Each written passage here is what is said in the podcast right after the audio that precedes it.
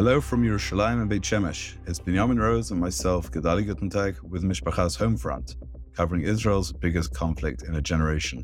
Binyamin, hello to you. Hello, Gedalia. There's been a lot of developments, especially on the political front, since we met last. Okay, let's get to them straight away. But first, let me just share that when I look at the pictures and videos out of Gaza, Binyamin, the phrase that occurs to me most is one out of the Haggadah, which is we talk about dam va'esh v'simras oshan, blood, fire, and pillars of smoke. And I think that summarizes what we know uh, that Gaza City's Hamas defenses are being breached and reports of close quarters battles between Golani soldiers overnight and Hamas force who tried to swarm and overcome the, the soldiers' armored personnel carriers and were destroyed, thankfully. That gives us a little insight but I have to say that the fog of war here is very, very intense. So let's leave that and talk about some of the politics. Yami, what's on your mind? I noticed there was an article that appeared in Politico, which was written by three different staff writers that talked about the Biden administration opinion that Benjamin Netanyahu might not be around that much longer as prime minister of Israel because of different pressures on him to resign. We know in Israel, many people are upset about the terrible security breach that happened on Simchas Torah, and that is going to reflect on Netanyahu and other military and intelligence leaders at the proper time. The Biden administration might be writing Netanyahu's political obituary a bit prematurely. Firstly, Israel's not going to have an election in the middle of a war, so that's not happening. If Netanyahu were to resign, so basically there's a lot of different combinations that could happen, but the simplest one would be that the number two in the Likud party, who's Yoav Gallant, would take over as prime minister. But uh, again, currently defense minister. Currently defense minister. But again, that's all speculation. They didn't even quote anyone. They basically attributed their story to a, a top current U.S. official and a top former U.S. official, which there's a lot of ways you can source a story like this. You could say a, a top administration official you could say a top administration official who spoke to us without attribution because he's not allowed to speak on the record. There's a lot of ways you could do it, but just to quote a top official, to me strikes me as something that's uh, just speculative in nature. But we do see this is going on. And at the same time, I think they ought to be careful because basically Israel could say the same thing about Biden. There's an election in another year in America, a year from today in a week. And Biden is no youngster, nor is Netanyahu, but Biden's older. I think it's really a bad time for the U.S., who's trying to show solidarity with Israel, to be speculating about this in such a frontal lead story in a major publication. And speculating they are, meaning that in the media world, I think it's important to understand how very cynical and calculated the use of media leaks are. So, for example, we have seen over the last year Tom, Thomas Friedman at the New York Times become a portal for undigested thoughts coming out of the higher reaches of the Biden administration, probably Joe Biden himself.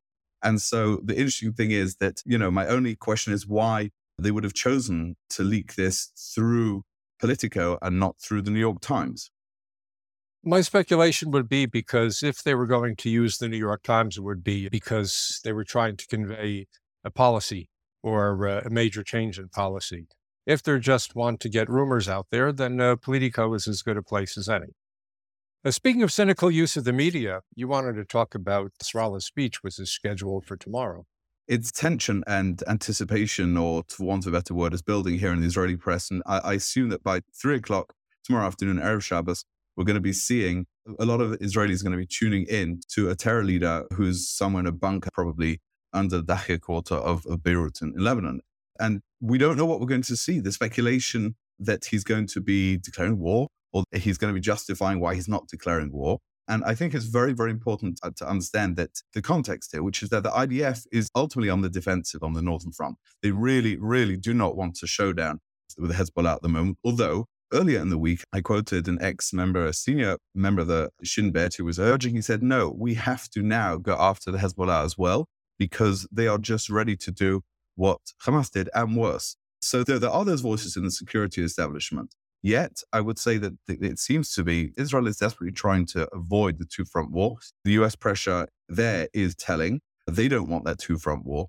But what, I do think it has to be said is that we'll be factoring into Nasrallah when he makes his speech and when he makes his decisions will be the fact that he's probably been surprised by the strength of Israel's response, both militarily and in terms of Israeli society's cohesion, uh, its willingness to fight. I would hazard that when he comes to build that speech, he'll be looking at those factors. Maybe it's wishful thinking on my part. I don't think that uh, Nasrallah would uh, use a speech to declare all out war or any kind of war against Israel. It's probably just a propaganda tool. Part of it is probably because of the lack of, I wouldn't even say lack of support, but the opposition that he's facing in Lebanon. Of course, we know that Hezbollah basically controls the Lebanese government, but there are still some independent actors in Lebanon who really wish Hezbollah would just disappear and go away. And Hez, I would say Nasrallah is trying to shore up whatever strength that he has and uh, try to show that he's still relevant. So uh, I'm hoping that's all it is.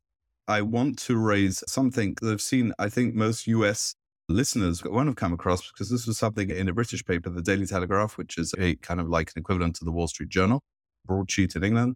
And they came up with a story last week, which is about Hamas's financing we know that Hamas were a sort of a ragtag bunch of insurgents when Israel left Gaza in 2005. We now know that they are anything but. They're a sophisticated terror army, not as big as Hezbollah, but very threatening, as we've seen in a very, unfortunately, traumatic sense for the Jewish people. What has helped them transform is obviously coaching and funding and arming from Iran. But another thing is evidence of their sophistication was uncovered by the Telegraph in a report on their $1 billion foreign Turkish based real estate empire. And it was an incredible thing to see, you know, entire neighborhoods and condos, Ovnik condos, upmarket, swanky condos built and run by Hamas. And obviously, there's more evidence of the Turkish complicity and sheltering of, of Hamas, allowing them to build up those resources there. But I think that it gives some indication what we're up against. That this is an organization that's got a deep reserves, it's got deep pockets, and therefore, it raises the question if you smash them in Gaza, does that decimate a billion dollar organization that's got strong foreign bases?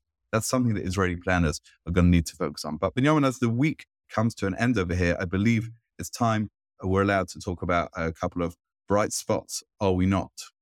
I was happy to uh, see a letter that was penned by nine university presidents in Israel that was sent to their colleagues, their uh, contemporaries in America, we know that academic institutions in America, especially uh, the Ivy League schools, uh, which are very influential because the graduates there are going on to become American leaders and American journalists as well.